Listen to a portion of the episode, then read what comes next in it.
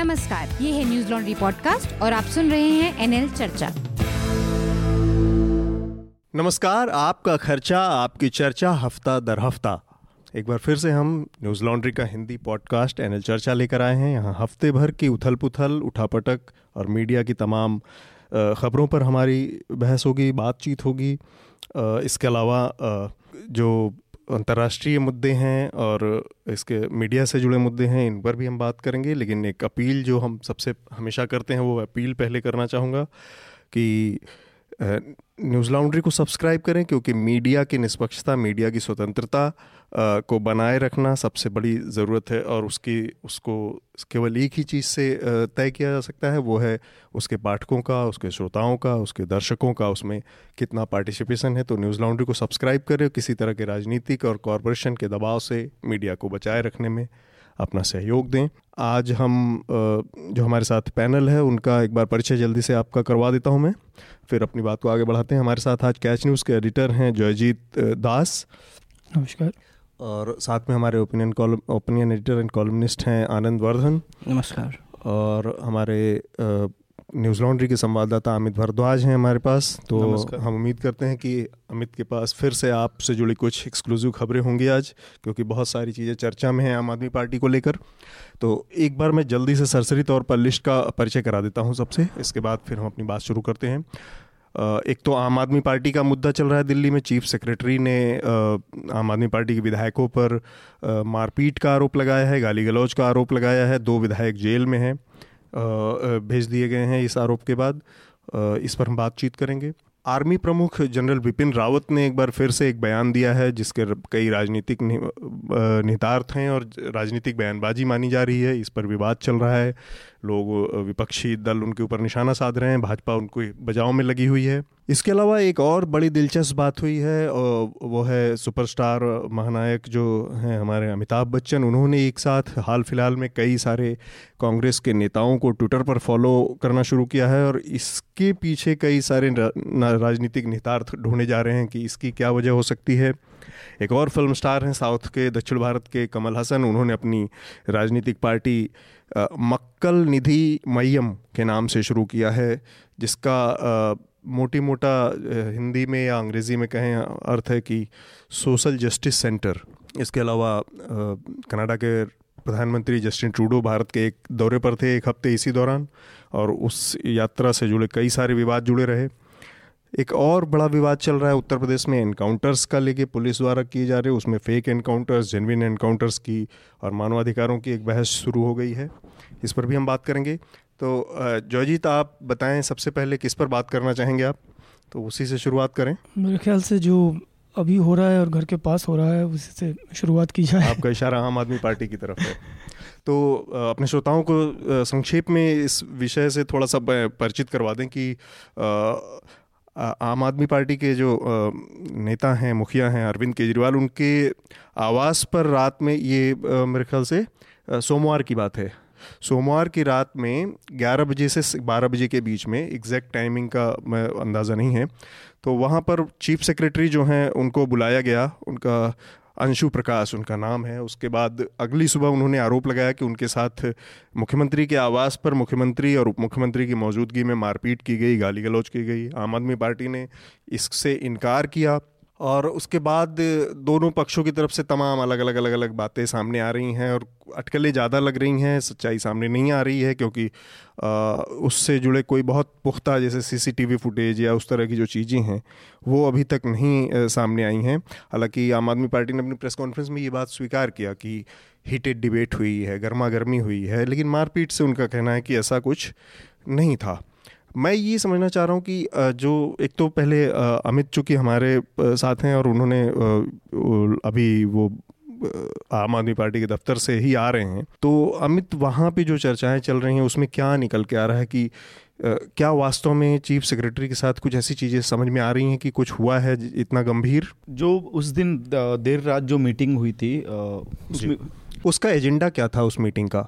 Agenda दोनों तरह chief secretary कुछ कह रहे हैं और आम आदमी पार्टी कुछ और कह रही है। चीफ सेक्रेटरी का कहना है कि जो दिल्ली सरकार का एडवर्टीजमेंट है तीन साल के अचीवमेंट्स को लेके उसमें एक एडवर्टीजमेंट था जिसमें ये क्लेम किया जा रहा था कि दिल्ली में भ्रष्टाचार कम हुआ है। हम्म, हम्म। और उसको क्लियरेंस नहीं मिला था क्योंकि वो सुप्रीम कोर्ट के गाइडलाइंस के वायलेशन में था। हम्म, ये चीफ सेक्रेटरी का कहना है। दूसरा आर्ग्यूमेंट आम आदमी पार्टी का है जिसमें वो कह रहे हैं कि दिल्ली में ढाई लाख लोगों को फैमिलीज़ को राशन नहीं मिल रहा था। अच्छा। गड़बड़ियाँ हो रही थी वितरण में। उसको लेके ये मीटिंग बुलाई गई थी और चीफ सेक्रेटरी ने विधायकों से पहले बात करने से मना कर दी थी। मना कर दिया था। इसलिए देर रात ये मीटिंग मुख्यमंत्री के आवास पे बुलाई गई। उस मीटिंग में जो आ, मैं कहूँगा कि अंग्रेज़ी में जैसे हाईली प्लेस्ड सोर्सेज जिसको कहते हैं हम्म, हम्म। कि मारपीट का दावा तो लोग नहीं कर रहे हैं लेकिन ये कह रहे हैं कि हीटेड से कहीं ज़्यादा आगे अगली था हम्म। अब अगली से आप समझ सकते हैं कि किस तरह की बहस हुई होगी और अगली में भी आ, कुछ विधायक थे जिन्होंने बस मुझे हाँ. एक इस पूरे जो घटनाक्रम में एक चीज़ जो बहुत अनप्रेसिडेंटेड लग रही थी वो ये है कि नॉर्मली मैं बहुत व्यक्तिगत अपना एक अनुभव एक ब्यूरोक्रेट से बता रहा हूँ कि हम उत्तर प्रदेश के बहुत टॉप टेन ब्यूरोक्रेट्स में मान लीजिए एक ब्यूरोक्रेट्स थे उनका नाम लेना ठीक नहीं होगा। और वो उनके दफ्तर में मैं बैठा हुआ था ये 2013 14 के आसपास की बात है। तो सरकार तो अंदाज़ा आप लगा सकते हैं कि वो साढ़े पाँच मुख्यमंत्रियों वाली सरकार थी। तो उस साढ़े पाँच मुख्यमंत्रियों वाली सरकार में एक कोई मुख्यमंत्री का फ़ोन आया था उसी समय मतलब कि चाचा, चाची, तमाम लोग थे जिसमें उसमें से एक किसी का फ़ोन आया था। और वो जो टॉप टेन में जो ब्यूरोक्रेट्स उत्तर प्रदेश का था, वो ब्यूरोक्रेट्स 10 से 12 मिनट तक की बातचीत उनकी उस मुख्यमंत्री से आई होती रही। मुख्यमंत्री तो मैं गलत कह रहा हूँ मतलब कि परिवार के एक सदस्य थे, उनसे होती रही। और उस पूरी बातचीत के दौरान उनकी जो, उनका जो रिएक्शन था, जो बातचीत थी यस सर हाँ सर हाँ सर बिल्कुल सर हाँ सर जी sir yes sir normally bureaucrat इसी टर्म में बात करते हैं। लेकिन यहाँ पे जो हुआ, जो जो सामने चीज़ आ रही है, एक ब्यूरोक्रेट इस लेवल तक जाके आरोप भी लगा रहे हैं। उसमें क्या है, क्या नहीं पता मुझे। लेकिन उसके बाद जिस तरह की चीज़ें, घटनाएँ हुई, वो थोड़ा सा सोचने को मजबूर करते हैं कि इसके पीछे और भी कुछ चीज़ें हो सक मतलब लोग लगे हो सकते हैं। आई एस एसोसिएशन पीछे से खड़ी हो गई, तमाम लोगों ने मतलब कई फ्रंट पे बयानबाजियाँ होने लगी और फिर आम आदमी पार्टी भारतीय जनता पार्टी जो कि दिल्ली की सत्ता में से बाहर है और ये, लेकिन बहुत सारे मामलों में उसका दखल है इनडायरेक्टली चाहे पुलिस हो, चाहे ये हो, जो यहाँ की स्थिति है। वहाँ से बयान जारी हुए गृह मंत्री से बयान, का ट्विटर ट्वीट आया कि बहुत दर्द ये मेरे लिए पेनफुल है। पेनफुल को क्या कहें दर्दनाक है। हम्म। तो ये केवल इतना माना जा सकता है कि एक ब्यूरोक्रेट्स, एक ब्यूरोक्रेट जो है एक सरकार का और वो एक चुनी हुई सरकार के खिलाफ इतना तन के खड़ा हो सकता है। ये पर्सनली व्यक्तिगत मेरे अपने अनुभव से मैं कह सकता हूँ कि किसी ब्यूरोक्रेट की, किसी चुनी हुई नेता के सामने इतने, इतना तन के या इतना वो करके खड़े होने की हैसियत नहीं है। मैंने नहीं देखी है। और ये कॉन्स्टिट्यूशनली भी नहीं होना चाहिए। भाई सिविल जो गवर्नमेंट है चुनी हुई वो उसकी उसकी सुपीरियोरिटी ऑलरेडी तय है। तो इसमें दो स्थितियाँ हो सकती हैं कि वास्तव में बहुत अपमानजनक कुछ हुआ है चीफ सेक्रेटरी के साथ या फिर वो किसी और मोटिव के तहत ये सारी चीज़ें चल रही हैं हो रही हों। आपका क्या कहना है जोजी आप बिल्कुल सही कह रहे हैं। आम तौर पर ऐसा देखा नहीं जाता है। हम्म। आम तौर पर ब्यूरोक्रेट्स वैसे ही उन पेश आते हैं जैसा आप कह रहे हैं। वो उनमें कई सारे चीज़ें इन्वॉल्व होती हैं। एक प्रोप्राइटी का सवाल है। ब्यूरोक्रेट्स काम करते हैं वो जो निर्देश लेते हैं वो चुने हुए जो रिप्रेजेंटेटिव्स हैं उनसे लेते हैं। और एक दर ये भी कहा जाता है कि उनके करियर का सवाल आता है क्योंकि उनका इवेल्युएशन वो कैसा काम कर रहे हैं नहीं कर रहे हैं ये इसका आकलन वही करते हैं जो चुन के आते हैं। हम्म। तो ज़्यादातर कोई ऐसा केस देखा नहीं हम नहीं देख पाएँगे जिसमें ब्यूरोक्रेट्स इलेक्टेड रिप्रेजेंटेटिव्स के साथ सीधा इस तरह का सीधा कन्फ्रंट कर रहे हैं ऐसे कन्फ्रंट कर रहे हैं तो इसमें दो ही चीज़ हो सकती है या तो आ, असल में कुछ हुआ था जो इनके लिए बहुत बहुत ही इंसल्टिंग था बहुत हम्म। अपमानजनक था हम्म। या इसके पीछे कुछ और चीज़ है कुछ प्लान है हम्म। वो इसलिए भी कुछ लोग हम्म। कह रहे हैं कि वो इसलिए भी हो सकता है क्योंकि जिस जिस प्रकार से घटना बाहर आई और उसके तुरंत देर बाद आई हम्म। एसोसिएशन और तमाम ब्यूरोक्रेटिक जो ऑर्गेनाइजेशंस हैं उनके वो जैसे इस मामले में कूद पड़े। ऐसा नहीं है कि कूद पड़ना ठीक नहीं है। ऐसा नहीं कि वो इस बारे में कुछ ना बोले। लेकिन पीछे मतलब हम लोगों के पास बहुत सारे एग्ज़ाम्पल हैं जब उन्होंने नहीं बोला है। हाँ। हाँ, पर एक इंटरेस्टिंग चीज़ आपने जो शुरुआत में बताई वो दिलचस्प है शायद वो एक बड़ी वजह हो कि वही चुने हुए जो रिप्रेजेंटेटिव हैं वही इनका इवेल्युएशन करते हैं इन ब्यूरोक्रेट्स का इन अधिकारियों का प्रमोशन से लेके तमाम चीज़ करियर में ऊपर जाने का। पर दिल्ली का मामला थोड़ा अलग है। दिल्ली के का जो चुना हुआ जनप्रतिनिधि है वो शायद वो हैसियत नहीं रखता इसलिए भी इनको ये साहस मिला कि मैं इनसे तो लड़ सकता हूँ। है ना? आनंद आपका क्या आकलन है इस मामले में? हाँ इसमें दो तीन चीज़ें हैं जो आ, पहली बात कि इसमें जो नौकरशाही कहेगी उसकी विश्वसनीयता जनमानस में ज़्यादा हमेशा रहेगी क्योंकि भारत में जो राजनीति जो पॉलिटिकल क्लास है हम्म। उससे अभी भी ज़्यादा विश्वसनीयता नौकरशाही की है। अच्छा आपको तो, ऐसा लगता है ऐसा है तो आ, मुझे लगता है कि दोनों दोनों ही आ, आ, आम जनता की नज़र में नहीं अगर उसके कई तो कारण हैं। उसके कारण है मैंने इस पर लिखा है कल आप पढ़ सकते न्यूज़ लॉन्च उसके कई कारण हैं क्योंकि जो आ, शिक्षित मध्य वर्ग जो कि मीडिया का कंज्यूमर है हाँ। उ, उसके कई वसूल और कई एस्पिरेशंस जो हैं वो जो ब्यूरोक्रेटिक क्लास है उससे जुड़े हुए हैं हाँ। और वो सैलरीड जो मध्य वर्ग है वो उससे ज़्यादा सहानुभूति रख सकता है हाँ। तो क्योंकि वो खुद ही वो वर्ग बहुत बड़ा वर्ग उसका सैलरीड है तो कई खैर इस मुद्दे पे आए तो इतनी बड़ी बात कोई मुख्य हम्म। सचिव स्तर का अधिकारी हम्म। झूठ बोलेगा ये हम्म। भी अब वो सच्चाई क्या है लेकिन जनमानस उसे नहीं पचा पाएगी मुख्य सचिव जो है एक आम नौकरशाह नहीं होता है हम्म। वो किसी भी राज्य का या केंद्र शासित प्रदेश यहाँ करिए ब्यूरोक्रेसी का पूरा हेड है का वो, वो और हेड तो है ही और अस्थाई जो अस्थाई कार्यपालिका जो परमानेंट एग्जीक्यूटिव है उसका वो रिप्रेजेंटेटिव है हम्म। और जो इलेक्टेड रिप्रेजेंटेटिव और परमानेंट इलेक्टेड एग्जीक्यूटिव और परमानेंट एग्जीक्यूटिव जो है हम्म। तो एक तो सिविल सेवा का मनोबल इससे बढ़ा रहता है कि हम परमानेंट एग्जीक्यूटिव हैं हम्म, हम्म। सरकारें आएँगी आएँगी जाएँगी हम परमानेंट रहेंगी हाँ। हम हम दूसरी बात है कि अभी पिछले साल पिछले साल बिहार में एक आईएएस अधिकारी हैं सुधीर कुमार उन उन एक भ्रष्टाचार के एक मामले में उनकी गिरफ्तारी हुई थी हम्म। तो उस पर आई एस एसोसिएशन के शाह पर कई आई हम्म। अधिकारियों ने एक मानव श्रृंखला राजभवन के आगे हम्म। की थी तो उसको अनुशासित करने के लिए मुख्य सचिव ने मुख्य सचिव ने कहा था कि भाई आप लोग कहाँ हैं काम पर क्यों नहीं रिपोर्ट कर रहे हैं और अनुशासन की कार्रवाई मुख्य सचिव ने की हम्म। तो अब जब मुख्य सचिव पर ही हमला हो जाए तो ब्यूरोक्रेसी उसके पीछे खड़ी होगी। ठीक है क्यों? मुख्य सचिव कोई आ, मतलब छोटा मोटा अधिकारी नहीं है। बहुत बड़ा स्थान पर है। हाँ लेकिन दूसरी तरफ़ आप ये कह सकते हैं कि और कि अगर वो किसी और राज्य का मुख्य सचिव रहता तो बात दूसरी होती। क्योंकि आम जो परंपरा है उसमें हम्म। मुख्यमंत्री खुद वरिष्ठ अधिकारियों में मुख्य सचिव चुनता है। हम्म। और इसको लेकर बहस भी हुई 2015 हम्म। में जब शकुंतला गैमलिन को मुख्य सचिव बनाया गया बिहार दिल्ली में हम्म। नजीब जंग ने अपॉइंट किया था तो दिल्ली सरकार उस पर अड़ी थी, थी। कि कि मुख्य सचिव हम नियुक्त करेंगे तो उस समय संविधान के दो उनचालीस अ हम्म। A A article twenty one की पर बहस छिड़ी थी कोर्ट तक गया था।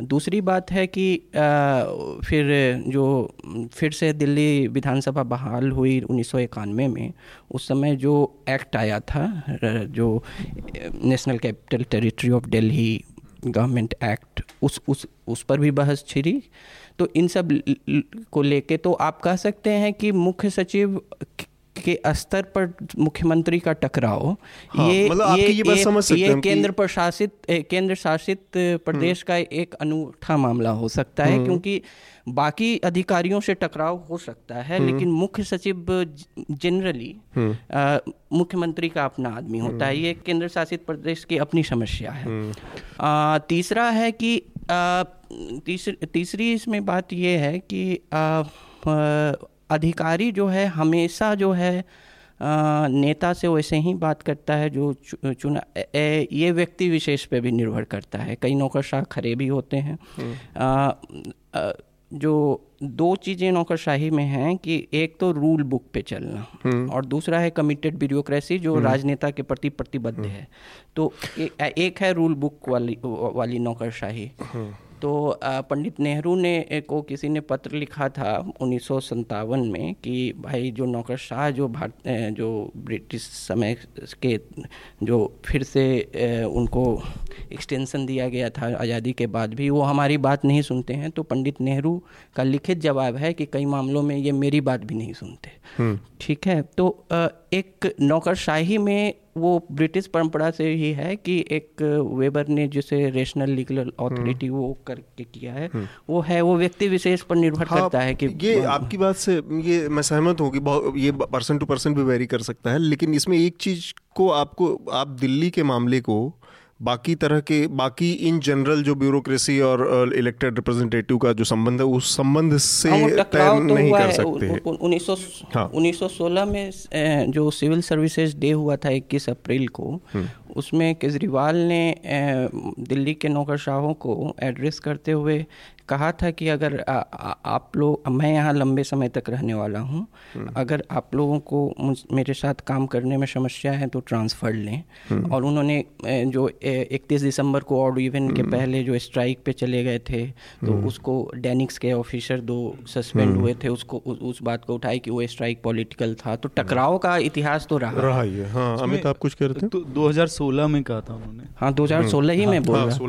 हाँ, तो इसमें अच्छा उन्नीस सौ सोलह निकल गया था। अच्छा दो हज़ार सोलह। तो दो चीज़ें एक तो ये फैक्ट मतलब ये बात निकल के आ रही है कि बहुत इंसल्टिंग बातचीत हुई थी चीफ सेक्रेटरी के साथ। तो ये अपने अच्छा। आप में काफ़ी सीरियस कंसर्न है वो भी रात में बुला दूसरा जो आनंद का भी कहना है कि सर चीफ सेक्रेटरी बाकी ब्यूरोक्रेट्स जैसा नहीं वो अपने पूरे से वो हेड है तरह से आप तो उसके पीछे लोग ऑब्वियसली खड़े हो हाँ। जाएँगे हाँ। और दूसरा ये जो जो जिस तरह से चीज़ें चल रही हैं ब्यूरोक्रेसी का खड़ा हो जाना लगातार लोगों का एक ऑफिसर्स का सामने आके खुल के सरकार के खिलाफ मोर्चा खोलना हम्म। ये इसलिए हो पा रहा है क्योंकि दो वजह है। एक तो जो ट्रांसफ़र पोस्टिंग का पूरा मामला है वो एलजी को चला गया इसलिए ऑफिसर्स सीधे मुख्यमंत्री के मुँह पे भी कह सकते हैं कि हम एलजी को रिपोर्ट करते हैं आपको नहीं करते हैं। दूसरा जो डैनिक्स ऑफिसर हैं जो यहाँ दिल्ली में अपॉइंट होते हैं जो हम्म। दमनंदीव गोवा दिल्ली इस तरह के राज्यों में हैं उनकी रिपोर्ट टेरिटरीज वाले उनकी जो रिपोर्ट है वो होम मिनिस्ट्री बनाती है हम्म। तो इसलिए जब दिल्ली में क्राइसिस होती है तो अंशु प्रकाश एलजी से मिलने के बाद सीधे राजनाथ सिंह से टाइम हम्म, लेते हैं और वहाँ से फिर स्टेटमेंट जारी होता है हम्म। लेकिन इस बीच एक चीज़ और काफ़ी मुझे लगा कि बहुत सीरियस है अनप्रेसिडेंटेड है और पुलिस किस तरह की ट्रेनिंग हुई थी और किस तरह की ब्रीफिंग हुई थी इतने सीनियर ऑफिसर की जो मीडिया के सामने उन्होंने इतना बड़ा गुफअप कर दिया हालाँकि टेलीविज़न पता नहीं हम क्यों इस बात को नहीं उठा रहे हैं हम्म। पुलिस के आला अफसर सुबह आज दिन में आ, मैं कहूँगा रादर हम्म। दो बजे बारह बजे मुख्यमंत्री के आवास पे पहुँचते हैं और एंट्री कर जाते हैं हाँ। एंट्री के समय उनके पास बस एक चिट्ठी होती है ओ एस डी के नाम से कि हमको आपके यहाँ पे आके प्रोबिंग करना है सीसीटीवी फुटेज देखना है हम्म। क्या भारत में कहीं और इस तरह से हुआ है कि पुलिस सीधे मुख्यमंत्री आवास के अंदर चली जाएगी। और मुख्यमंत्री से कोई पर आप एक प्रोटोकॉल है और देश का मुख्यमंत्री आप किसी के घर में नहीं जा सकते हैं इस तरह से? हम्म। आप मुख्यमंत्री के आवास पे जाने की बात कर रहे हैं? हाँ वो वही है वो सारी चीज़ें की मिला जुला के कि इसके मतलब कंधों पे पुलिस इस बार की जो लड़ाई है आम आदमी पार्टी और सत्ताधारी बीजेपी की वो ब्यूरोक्रेसी और पुलिस के कंधे पर रख के खेली जा रही है। एक और चीज़ है आप पार्टी के अंदर इस बार डर है। कि प्रेसिडेंट राष्ट्रपति शासन शायद केंद्र लगा देगी।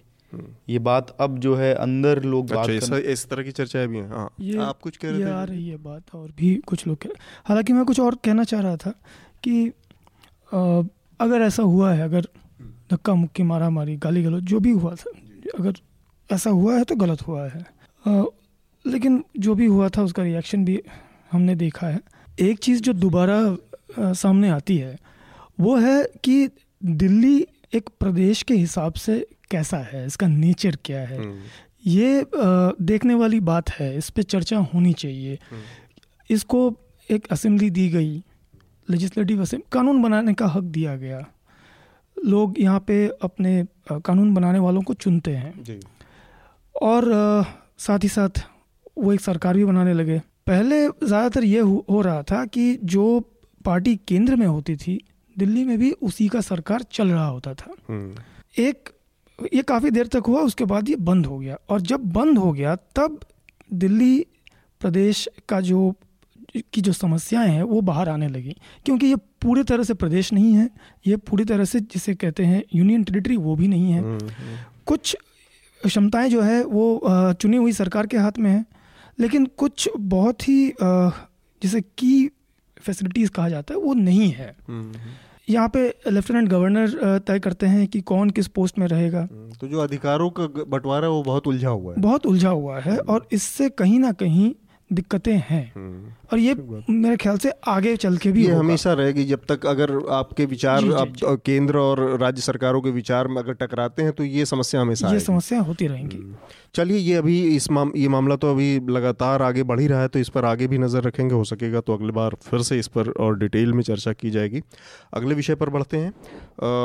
मेरे ख्याल से आर्मी चीफ का जो बयान है, उस पर बात की जाए तो हमारे आर्मी चीफ का कहना है कि एक सेमिनार था, उसमें वो बयान दे रहे थे अपने अपनी बात रख रहे थे, और उन्होंने कहा कि असम में जो A I U D F है all India united democratic front, जो बदरुद्दीन अजमल उसके नेता हैं, उनकी जो विकास की गति रही है, वो, जो फैलाव रहा है उनकी राजनीतिक दल का, वो भारतीय जनता पार्टी के मुकाबले असम में बहुत ज़्यादा रहा है। अच्छा असम की पूरी एक एक ज़बरदस्त मतलब बहुत बड़ी पॉलिटिकल एक, बड़ा पॉलिटिकल इशू रहा है वहाँ पे, वहाँ की जो डेमोग्राफी है, जो जन, जो जनांकीय स्वरूप है वहाँ का उसमें बांग्लादेशी घुसपैठियों के आने जाने का तो वो एक बड़ा पॉलिटिकल मुद्दा इक्यावन के बाद से रहा, उसके लिए, उसके चक्कर में बड़े बड़े वहाँ पे मैसेकर हो चुके हैं, बहुत सारे डिस्प्लेसमेंट के मामले हैं, तमाम तरह की चीज़ें। तो उसी मुद्दे पर बेसिकली वो बोल रहे थे, लेकिन जिस टर्म में उन्होंने बदरुद्दीन अजमल का ज़िक्र किया वो बहुत ही मतलब मेरे हिसाब से निपट पॉलिटिकल बयानबाजी है। पहले तो आर्मी प्रमुख का कोई मतलब नहीं है किसी पॉलिटिकल पार्टी कौन सी बढ़ रही है, कौन सी घट रही है। इसमें आपका कुछ लेना देना नहीं है, ना आपका कोई हक है, ना वो आपकी टेरिटरी है। दूसरी बात यह है कि बदरुद्दीन अजमल जैसे भी हैं, पर बदरुद्दीन अजमल को आप ये तो नहीं कह सकते कि इस देश के नागरिक नहीं हैं, या उनको इस देश के बाकी लोगों से कोई कम या ज़्यादा सिटीजनरी के राइट राइट उनको उपलब्ध है। अगर बदरुद्दीन अजमल कुछ उल्टा सीधा कर रहे हैं, कुछ अवैधानिक कर रहे हैं, कुछ गलत तरीके से कुछ चीज़ें कर रहे हैं, जो कि देश के खिलाफ है ये वो तो देश में सबसे बड़ी देशभक्त सरकार है, राष्ट्रवादी सरकार है, वो वो उसका उसका निर्णय कर सकती है, अपनी डेमोक्रेटिक इंस्टीट्यूशन है दुनिया भर की जाँच एजेंसियाँ हैं, उनके ज़रिए वो तय कर सकती है कि बदरुद्दीन अजमल सही काम कर रहे हैं, गलत काम कर कर रहे हैं, उनकी पार्टी सही तरीके से आगे बढ़ रही है, गलत तरीके से आगे बढ़े चुनाव आयोग है, वो तय करे कि ये राजनीतिक पार्टी किस तरह से आगे बढ़ी है, घटी है। एक तो लेकिन एक सेना प्रमुख का ये बयान देना और उसमें अंडरटोन ये कि अगर हमारे पास हाँ मतलब हमारे पास असम क्या बचेगा यही समय है जब हमें कॉल लेनी पड़े लेनी चाहिए। इस तरह का मतलब पॉलिटिकल बयान किसी सेना प्रमुख से आने के बाद एक एक जो सॉवरिन सिविल गवर्नमेंट है उसकी क्या प्रतिक्रिया होनी चाहिए? हमारे यहाँ दो प्रेसिडेंट हैं उनका भी ज़िक्र मैं कर रहा हूँ पहले पूर्व में। एक तो 52 में जनरल करियप्पा जब देश के पहले भारतीय चीफ ऑफ़ आर्मी स्टाफ बने थे तो वो भी इस तरह के बहुत सारे सेमिनार और आयोजन और वो उसमें पार्टिसिपेट करने लगे थे। और वो ऑलमोस्ट एक सेमी पॉलिटिशियन जैसा मतलब पार्ट टाइम राजनेताओं जैसा व्यवहार करने लगे थे, बयानबाजी ये वो। तो उनको जवाहरलाल नेहरू ने समय रहते ही एक बहुत कर्ट मैसेज भेजा कि आप इन सब चीज़ों से दूर रहें। और ये बात उनको समझ में आ गई। तो ये शायद उस समय जवाहरलाल नेहरू का राजनीतिक कद, अपना व्यक्तित्व था, उनकी स्वीकार्यता जो थी, उसके नाते शायद ज़्यादा आसानी से जवाहरलाल नेहरू उस चीज़ से पार भाग। उसके बाद एक और नेता हुए अटल बिहारी वाजपेयी हमारे टाइम पे, जिन्होंने एडमिरल विष्णु भागवत को चीफ ऑफ़ नेवल स्टाफ के पद से सीधे बर्खास्त कर दिया था 98 में। इमीडिएट मतलब वो अपने घर से ऑफ़िस जाने के लिए निकल चुके थे और ऑफ़िस पहुँचने से पहले उनको घर भेज दिया गया, उनको ये। वहाँ पर भी जो सरकार की तरफ़ से स्पष्टीकरण आया वो इस इसी टर्म में था कि जो सेना की तत, जो आर्म फोर्सेस की तटस्थता निष्पक्षता है और देश की सुरक्षा के मसले हैं उन सबको ध्यान में रखकर ये फैसला लिया गया है और इनको बर्खास्त किया जाता है इमीडिएट मैं ये नहीं कह रहा हूँ कि इतना बड़ा इन्होंने अपराध किया है कि नहीं किया है ये मतलब मैं इतना एक्सपर्ट भी नहीं हूँ कि इस पर कमेंट कर सकूँ कि जनरल बिपिन रावत ने इतना बड़ा अपराध किया है कि नहीं। लेकिन इतना ज़रूर है कि जनरल बिपिन रावत अपनी सीमाओं का बार बार उल्लंघन कर रहे हैं। बार बार उल्लंघन कर रहे हैं यही बड़ी बात है। हम्म। और मेरे ख्याल से आज वो यहाँ तक पहुँच गए हैं ऐसी बातें बोल रहे हैं हम्म। उसके पीछे कहीं ना कहीं ये कारण ज़रूर है कि जब उन्होंने पहले सीमाओं का उल्लंघन जब उन्होंने किया तब उनको टोका नहीं गया तब टोकना चाहिए था हम्म। आज वो एक तो असम के बारे में उन्होंने कहा है दूसरा हम्म। उन्होंने अरुणाचल प्रदेश के बारे में कहा है कि यहाँ के लोग हमसे ज़्यादा शुद्ध हिंदी बोलते हैं इससे उनका मतलब क्या है क्या कहना चाहते हैं? तो वो नेशनलिज्म का जो वो जो अंडर करेंट है भाषा हिंदी हाँ, और तो वो सब क्या प्ले कर क्या सेना प्रमुख एक प्रदेश के लोगों को सर्टिफिकेट दे रहे हैं? क्या उस प्रदेश के लोगों को उनकी सर्टिफिकेट की ज़रूरत है? क्या जो सर, जिस मायने पे वो सर्टिफिकेट दे रहे हैं उनका कोई मतलब भी बनता है? सेना प्रमुख का एक काम है एक काम तय किया गया है और वो बहुत ही इम्पोर्टेंट एक काम है एक रोल वो प्ले करते हैं। उनके हाथ में इतने सारे मसले हैं जिनसे मेरे हिसाब से वो मतलब व्यस्त रहने के लिए काफ़ी बहुत सारे काम है। उनमें ऐसे बयानबाजियों का कोई मतलब नहीं बनता है। हम्म। ऐसे कहना कि जब तक कि आपकी कोई और महत्वाकांक्षाएँ ना हो। हो सकती हैं महत्वाकांक्षाएँ सबकी होनी हो सकती हैं होनी भी चाहिए। हम्म। और कुछ साल में वो रिटायर भी हो जाएँगे उनके बाद वो कुछ और भी कर सकते हैं। लेकिन फ़िलहाल नहीं करे तो बेहतर है। और हम्म। अगर कर रहे हैं तो उनको कसा जाना चाहिए। आनंद क्या ये, क्योंकि हमारे यहाँ एक बहुत अजीब सी चीज़ है जिसको, जो चल पड़ी है या चल रही है लंबे समय से कांग्रेस ने भी उसको काफ़ी पाला पोसा है। वो है पोस्ट रिटायरमेंट जॉब की जो लालसा होती है एक। तो इस तरह की किसी नीयत से भी वो ऐसा कर रहे होंगे या फिर आपको लगता है कि इसमें कुछ बहुत ख़ास गलत नहीं किया उन्होंने? नहीं, पहले तो उनका पूरा जो सेमिनार में बयान दिया है, उसके पूरे संदर्भ को पढ़ना चाहिए। तो आज हुट ने शायद हम्म। एक प्रकाशित किया है कि हम्म। कैसे उनके पूरे सेमिनार में जो एक दो बयान को ही लेकर हेडलाइंस बनाई गई है लेकिन हम्म। पूरे संदर्भ में देखिएगा तो वो बहुत एन वाली भाषा है जो बहुत वाली भाषा क्या होती है पॉलिटिकली करेक्ट भाषा है तो मैं हाँ। आऊँगा उस पर ठीक है पहले तो आ, तो आ, पहले की उनका जो इतिहास रहा है मैंने लिखा है जब गुहा साहब ने कहा था हाँ, जनरल जनरल रावत को चुप रहने की सलाह दी थी जैसे हाँ। गुहा साहब को सलाह देने की आदत है तो उन्होंने उन्हें सलाह दे चुप रहने की दी थी तो मैंने कहा था कि मैंने लिखा है उसको मैं फिर दोहराना नहीं चाहता आप पढ़ हम्म, हम्म। सकते हैं जो भी सुन रहे हैं कि compulsive anxieties of mister Guha करके एक आर्टिकल हाँ, है। हाँ। नहीं वो काफ़ी तो, लोकप्रिय आर्टिकल है तो आ, आ, उस पर कहा था ये जो बयान है इस पे तो इसको लेकर उन्होंने कहा है कि बारहवीं सदी से अहोम के साथ मुस्लिम आए और दोनों का अधिकार है यहाँ। दोनों और दोनों रहेंगे यहाँ और जो भी बाहर से आए हैं या जो यहाँ के भी हैं, दोनों को चिन्हित करना कोई समस्या का सबको मिलजुल कर रहना है। ये पूरा उनका भाषण पढ़िएगा, जो सेम, और सेमिनार में ऐसे भी जो है, जो शैक्षणिक वातावरण हो जाता है, वो कई बार विश्लेषणात्मक भी हो जाता है। तो वो एक बहुत मिलिट्री ओकेजन नहीं होता है। तो एक तो उन्होंने समुदायों को चिन्हित नहीं करने सबको एमलगेमेशन की बात की है जो कि एन की जो भाषा में बोल रहा था हम्म, वो है और सबको साथ ही रहना है और उसमें हम लोग को जो भी इसके समाधान हैं ढूँढने हैं ऐसा उन्होंने कहा जिसको कि इंडियन एक्सप्रेस के अलावा बाकी जो अंग्रेज़ी अखबारों का हुट ने किया है किसी ने ज़िक्र नहीं किया और हेडलाइंस एक बिट को बनाया है हम्म। दूसरी बात है इंडियन एक्सप्रेस के अलावा टाइम्स ऑफ़ इंडिया का भी एडिटोरियल है आज। तो नहीं मतलब पूरी रिपोर्टिंग अच्छा। हम्म। पूरी रिपोर्टिंग की उन्होंने क्या क्या बोला उसमें। तो आ, एक दूसरी है दूसरी है कि मानक जो है उन्होंने उसका वो ये भाजपा और ए को लेके उसके तो दूसरी बात है कि जो आंतरिक सुरक्षा का की एजेंसी है इन्वेस्टिगेटिव एजेंसी एन आई भी ऐसे बातें उठाती रही हैं। तो एक्सटर्नल थ्रेट्स जो हैं उन्होंने पाकिस्तान और चाइना का घुसपैठ में सह देने की बात कही। ठीक बात है तो जो मिलिट्री इंटेलिजेंस है का इनपुट जो एक सेना अध्यक्ष या आंतरिक सुरक्षा एजेंसी के अध्यक्ष के पास है हम्म। उतने इनपुट्स जो हैं वो एक आम नागरिक के पास नहीं होती। एक आम पत्रकार के पास भी नहीं होती।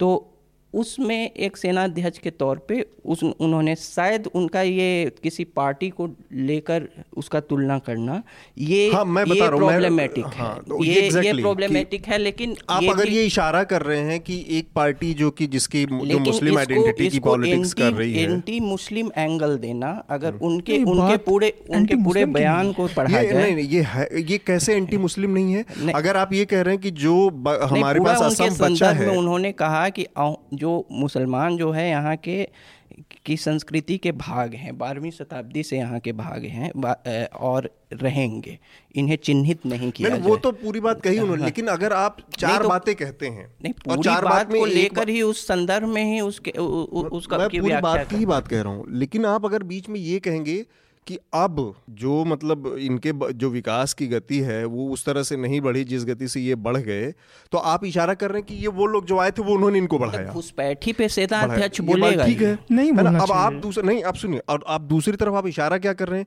कि ये पार्टी ऐसे लोगों के ऊपर सरवाइव कर रही है तो आप ऐसी पार्टी को आपके पास अपने डेमोक्रेटिक इंस्टीट्यूशन है? बाहरी बाहरी लोगों के घुसपैठ पे सेना अध्यक्ष नहीं बोलेगा तो कौन देखिए बाहरी घुसपैठ हो या अंदरूनी सुरक्षा का मामला हो सेनाध्यक्ष का व्यू हो सकता है।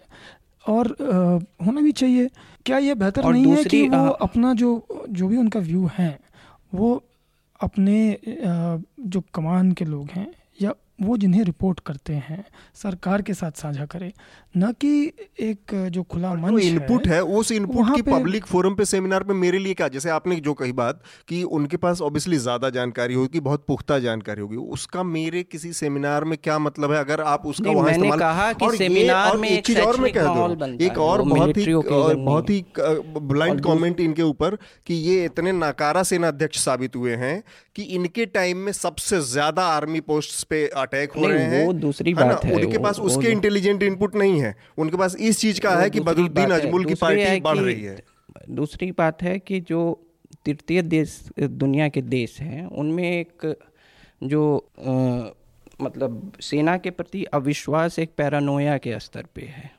जो एक राजनीतिक नहीं हमारे अगल बगल जो एटमॉस्फेयर है उसमें सेना के प्रति हमें सशंकित रहना चाहिए हद तक वो सही है। हाँ। एक एक हद तक वो सही है लेकिन पैरानोया नहीं होनी जब हमारे अगल बगल पाकिस्तान हाँ, पाकिस्तान है बांग्लादेश है उसे पैरानोया के स्तर पर नहीं लेना चाहिए। वो अविश्वास अपने वो जो डिवीज़न है वो सही हम्म। है। आप सही कह रहे हैं पैरानोया की तरह नहीं लेना चाहिए लेकिन हम्म। आप ये भी देखिए और इसी इसी और इसको पूरा अगर उनके सेमिनार में उन्होंने जो भी कहा उसको अगर पूरे संदर्भ में देखिएगा तो वो राजनीतिक बयानबाजी का पुट उसमें बहुत ही कम है। और एक बार है कि कई बार कहने के बहाव में उनका जो ये कहना है शायद राजनीतिक पार्टी को नहीं लेके कुछ और उदाहरण से समझाते तो बेहतर रहता। कुछ हाँ, देखिए मतलब और ज़्यादा इनको केयरफुल तो होना ही चाहिए आप ये वाला बयान छोड़ दीजिए आप वो वाला ले लीजिए जो वो चाइना पाकिस्तान हम्म। और बांग्लादेश के बारे में भी कह रहे हैं तो जबकि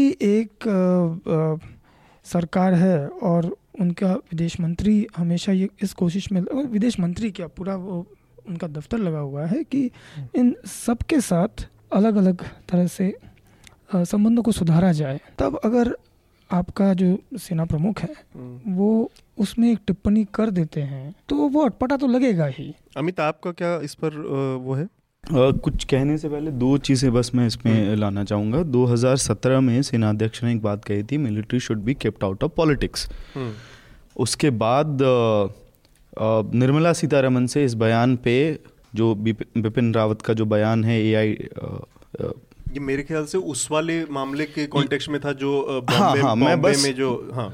मैं ये कहना चाह रहा हूँ should be kept out of politics army should be kept out of politics उसके बाद ये एक बयान देते हैं जिसमें एक पॉलिटिकल पार्टी का नाम लेते हैं और कंपैरिजन भी पॉलिटिकल पार्टी से ही होता है। एक तरफ़ आर्मी एज एन इंस्टीट्यूशन बाहर रहना चाहिए दूसरा आर्मी चीफ जो है पॉलिटिकल बातों पे स्टेटमेंट देगा। उसके बाद जो डिफेंस मिनिस्टर है देश की वो कहेंगे कि why should I comment on this someone said something and someone reacted to it तो ये समवन नहीं है ये सेना अध्यक्ष हैं देश के ये एक सीरियस मसला था। तो डिफेंस मिनिस्टर को इस पर कुछ कहना चाहिए था। और ये बयान किस वक्त आया है वो भी इंपॉर्टेंट है। फरवरी के महीने में ही नेली मसाकर हुआ था। 18 फरवरी को उन्नीस में नेली मसाकर हुआ था और उस समय पूरा पूरा जो घटनाक्रम हुआ था वो भी इन्फिल्ट्रेशन और बांग्लादेशी घुसपैठियों का मामला घुसपैठी या मुसलमान जो आए थे उनके ऊपर हमला था। तो आठ सौ लोगों की हत्या हुई थी। अब नंबर्स कहीं ज़्यादा होंगे। अब तो सारी फाइल्स ही दबा दी गई थी। उस महीने में आप इस तरह के बयान देते हैं तो फिर थोड़ा प्रॉब्लमेटिक लगता है मुझे। बाकी सारी बड़ी चीज़ें हैं। और असम में चूँकि ये बहुत बड़ा पॉलिटिकल मुद्दा रहा है, जैसे लोग ये सेना प्रमुख कह रहे हैं कि ए आई बहुत तेज बढ़ी। उन सेना प्रमुख को ये भी सोचना चाहिए कि केवल एक मोमेंट से उसी असम में असम डेमो स्टूडेंट नाम से एक सरकार बन चुकी है, जिसने केवल वो उस वो उस चीज़ को, उस बढ़ाव को वो नहीं देख पा रहे हैं। एग्जैक्टली exactly, इसको इस तरह से भी देखा जा सकता है अगर पॉलिटिकली भी इस चीज़ को देखना है और एक पार्टी जिसके पास तेरह विधायक हैं उसको वो अनएक्सेप्शनल मान रहे हैं। वो ये शायद उनको ये भी देखना चाहिए था अगर राजनीतिक विश्लेषण ही कर रहे हैं कि नेशनल पार्टी के अलावा भी असम जैसे प्रदेश में एक वैकेंसी है एक वैक्यूम है और एजीपी जैसे जैसे नीचे गया है उस वैक्यूम को कोई ना कोई भरने वाला असम गण परिषद। असम गण परिषद जैसे उन्होंने अपना बेस खोया है तो कोई ना कोई तो आता ही उसको उस उस जगह को लेने के लिए। कोई अपनी जगह हाँ, बनाएगा ही हाँ, बनाएगा। तो उसमें ये बहुत ताजुब की बात नहीं है कि ए ताजुब उन्होंने नहीं व्यक्त किया है। उन्होंने अच्छा बोलिए। नहीं उन्होंने शायद ये ऐसे मतलब नहीं बोला कि मैं ताजुब हूँ लेकिन अगर वो कह रहे हैं नहीं पूरे बयान को पढ़िए। पूरे बयान को पढ़ने के बाद स्थिति ज़्यादा स्पष्ट होगी। जी बिल्कुल। लेकिन उनका कहना ही ये मायने रखता है। तो अगले उस पर हम लोग बयान विषय पर चलते हैं।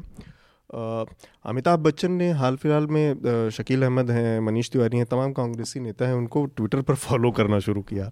तो इससे क्या इस मतलब ट्विटर पे किसी को फॉलो करना या नहीं करना इसके राजनीतिक निहितार्थ होते हैं? या इससे कोई आदमी अपने हित साधता है किसी तरह के? आ, उसमें ट्विटर की भी राजनीति है सुन जैसा कि रिपोर्ट है उन्होंने उनके दो लाख फॉलोअर्स कम हुए हैं। तो एक दूसरी राजनीतिक विचारधारा तो के लोगों को बच्चन के? हाँ। अच्छा। तो कुछ है कि फॉलोअर्स की लड़ाई में वो पीछे हो गए हैं अच्छा। तो तो अब एक हाँ। शाहरुख खान शाहरुख खान शायद तो, आगे हो, तो दूसरे राजनीतिक अच्छा। एक दूसरी राजनीतिक पार्टी हम्म। के के कुछ बड़े नेताओं को फॉलो करने से शायद उनके भी अच्छा, फॉलोअर्स उनको फॉलो करने लगे। तो वो भी एक एक ट्विटर की आंतरिक राजनीति भी उसमें। हाँ पर लेकिन अमिताभ बच्चन के पूरे अगर हम पोलिट करियर देखें पॉलिटिकल तो अमिताभ बच्चन मतलब पॉलिटिकल पॉलिटिकल यू टर्न और पॉलिटिकल सर्वाइवल के बहुत ज़बरदस्त उदाहरण हैं। जी बिल्कुल। अमिताभ बच्चन आप लोग अपनी बात रख बता सकते हैं। मतलब मैं ये देख रहा हूँ कि कांग्रेस की कांग्रेस पार्टी की टिकट से सांसद बनने के अलावा एक कांग्रेसी पिता हरिवंश राय बच्चन जिसके गांधी परिवार से बहुत निकट संबंध थे वो अमिताभ बच्चन जितनी खूबसूरती से मौका आने पर समाजवादी पार्टी के साथ अलाइंड हो गए उसके बाद उतनी ही खूबसूरती से वो भारतीय जनता पार्टी के साथ अलाइंड हो गए और स्वच्छ भारत अभियान से लेके और गुजरात क्या है वाइब्रेंट गुजरात और वो सब एक बार तो गुजरात टूरिज़्म का जो कैंपेन था। तो अमिताभ बच्चन का जो पूरा पॉलिटिकल सर्वाइवल है बेसिकली उनके फिल्मी सर्वाइवल जितना ही असाधारण और उस तरह का है चौंकाने वाला है। पर उस पर कभी बहुत ज़्यादा बात शायद होती तृणमूल कांग्रेस उनकी पत्नी को राज्यसभा से फिर सीट देने को तैयार चल रही है हाँ। मतलब उनके साथ भी हाँ वो हमेशा संबंध बनाए रखे हैं हर साल वो कलकत्ता जाते हैं फ़िल्म फेस्टिवल के टाइम ससुराल का नाता बंगाली वाला बंगाली वाला खेल रहे हैं हाँ वहाँ पे वो चीफ गेस्ट बनते हैं वहाँ के फ़िल्म फेस्टिवल में तो वो भी चल रहा है साथ में। हम्म। पर अमिताभ बच्चन क्योंकि ये अमिताभ बच्चन नॉन पॉलिटिकल तो नहीं है और अमिताभ बच्चन के किसी भी उसमें आप ये देखते हैं कि बहुत कैलकुलेटेड रिस्क होते कैलकुलेटेड उनके कदम होते हैं ये वो। तो इसके इस इस कदम से को क्या इस तरह से भी पढ़ा जा सकता है कि शायद वो आ, मतलब आ, कुछ और भी पढ़ रहे हैं इसमें मौजूदा हाँ। ये अंग्रेज़ी में एक हाँ। टर्म होता है कि you hedge your bets when you have time हाँ हाँ हो सकता है कि अब उनको लग रहा हो कि अटकलबाजी ज़्यादा है आनंद हाँ हो सकता है हो सकता है और ये जो सेलिब्रिटीज़ जो होते हैं कई मुद्दों पर अब ट्विटर के आने हाँ। पर तो कुछ लेने लेकिन कई मुद्दों पर स्पष्ट अपना मतलब पब्लिक इश्यूज़ पर कोई राय नहीं राय नहीं रखते ये नहीं रखते इनके स्टेक्स ज़्यादा हैं हम्म। किसी भी सत्ता के समीकरण से हम्म। साथ रहने के इनके स्टेक्स ज़्यादा हैं। तो इन इनकी हिम्मत इनके करेज हम्म। दिखाने के स्टेक्स बहुत ज़्यादा हैं क्योंकि इनको नुकसान जो है अरे हमारा नुकसान क्या है? आज बीस हज़ार रुपया है तो सत्ता के निकट नहीं रहेंगे तो दस हज़ार रुपया होगा। तो हमार तो आम आदमी का जो है स्टेक्स ज़्यादा नहीं है सत्ता के निकट या दूर रहने में लेकिन इन सेलिब्रिटीज़ का जो है बहुत व्यवस्था है। बर, तो, बड़े गुलाम लोग हैं ये लोग। तो, तो ये, क्या ये भी तो एक चीज़ हो सकती है कि ये लोग मतलब जो ट्विटर फॉलोइंग में पीछे छूट जाना किसी स्टार से आगे पीछे चलने की होड़ में भी इस तरह के ये ये मतलब मुझे थोड़ा चीप सा लगा ये लेकिन ये वजह हो सकती है कि ये लोग करते इतने बड़े स्टार होके भी। अब बाय पार्टीजन सपोर्ट सिस्टम जो है ट्विटर का एक कांग्रेस का भाजपा का अब दोनों आपको फॉलो करने लगे तो आपका जो फॉलोवर बढ़ेगा हाँ, और मतलब अगर देखा जाए अमिताभ बच्चन के पॉइंट ऑफ़ व्यू से तो देखिए जो हिंदी वाले के लोग हैं उनको बहुत बड़ा स्टार मानते हैं हम्म। लेकिन उनके उनको छोड़ के भी आ, स्टार्स हैं इस देश हम्म। में और उनमें से दो स्टार्स तो बहुत ही कमाल करके आगे बढ़ चुके हैं दोनों ने अपनी अपनी पार्टियाँ बना ली हैं तो हो सकता है कि हाँ, कहीं उनको लग रहा है कि मैं पीछे छोड़ रहा हूँ कुछ अमिताभ बच्चन की इस ट्विटर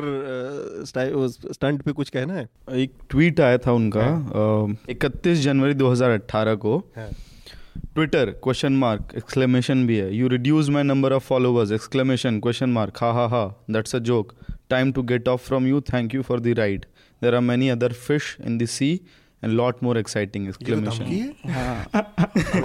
धमकी दे रहे हैं और उसके दो चार दिन बाद फिर आया कि मैं बैक हो गया हूँ। अच्छा। मैं ऐसा दिखाया कि जैसे अच्छा। कि ये कोई जोक था और जोक था मतलब तो असल में हुआ क्या लेकिन इसका छुपा हुआ टोन तो है कि धमकी आप दे रहे थे और आप ना बेसिकली पीछे होने हो जाने की वजह से नाराज़ थे आप। उनके ट्विटर फॉलोअर्स कम हो गए थे। हाँ। और ये तब हुआ था जब उनका तारीख कौन सी है ये? ये नितिन के साथ जब सेल्फी वगैरह इन्होंने ली थी हम्म, तो हम्म। उसके बाद ही जो है फॉलोअर्स हाँ। कम हुए थे।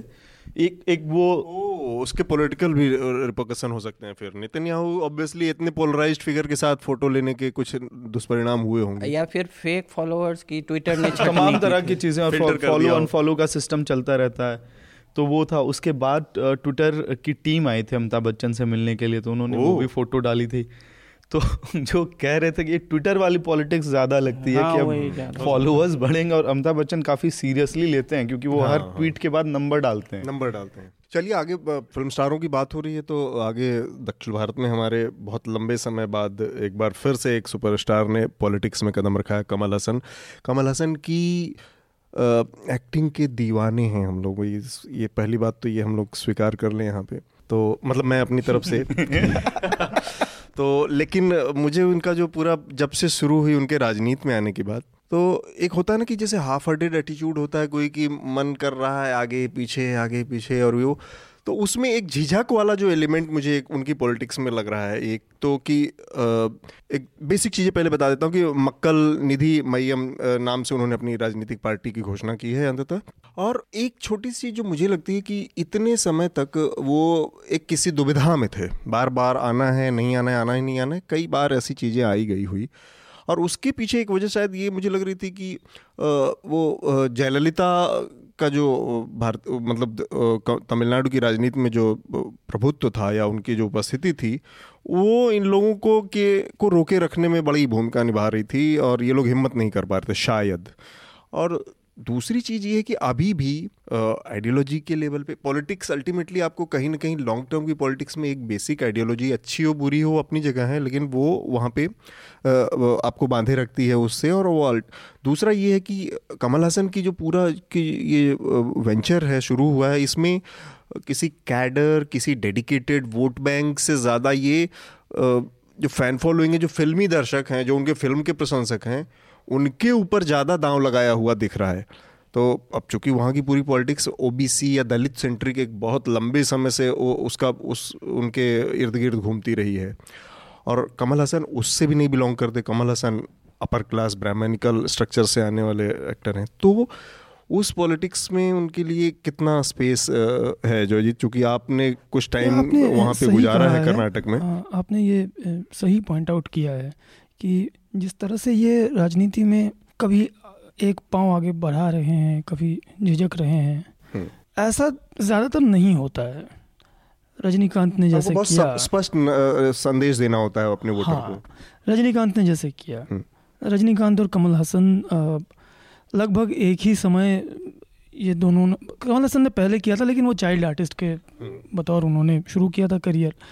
लेकिन फिर दोनों ने कभी कमल हसन हीरो बनते रजनीकांत विलन बनते ये सेवेंटीज़ की बात है जब कभी उल्टा होता है फिर दोनों ने दोनों अपने अपने चलते गए। और दक्षिण भारत में ये रहा है एक लेगेसी बहुत पुराना कि फ़िल्म स्टार्स पब्लिक लाइफ में आगे बढ़ के वो राजनीति में आ जाते हैं मुख्यमंत्री बनते हैं और कुछ कुछ तो बहुत ही सक्सेसफुल मुख्यमंत्री रहे हैं। उन्होंने अपना मतलब नए प्रोग्राम्स लाए हैं नया रास्ता दिखाया है।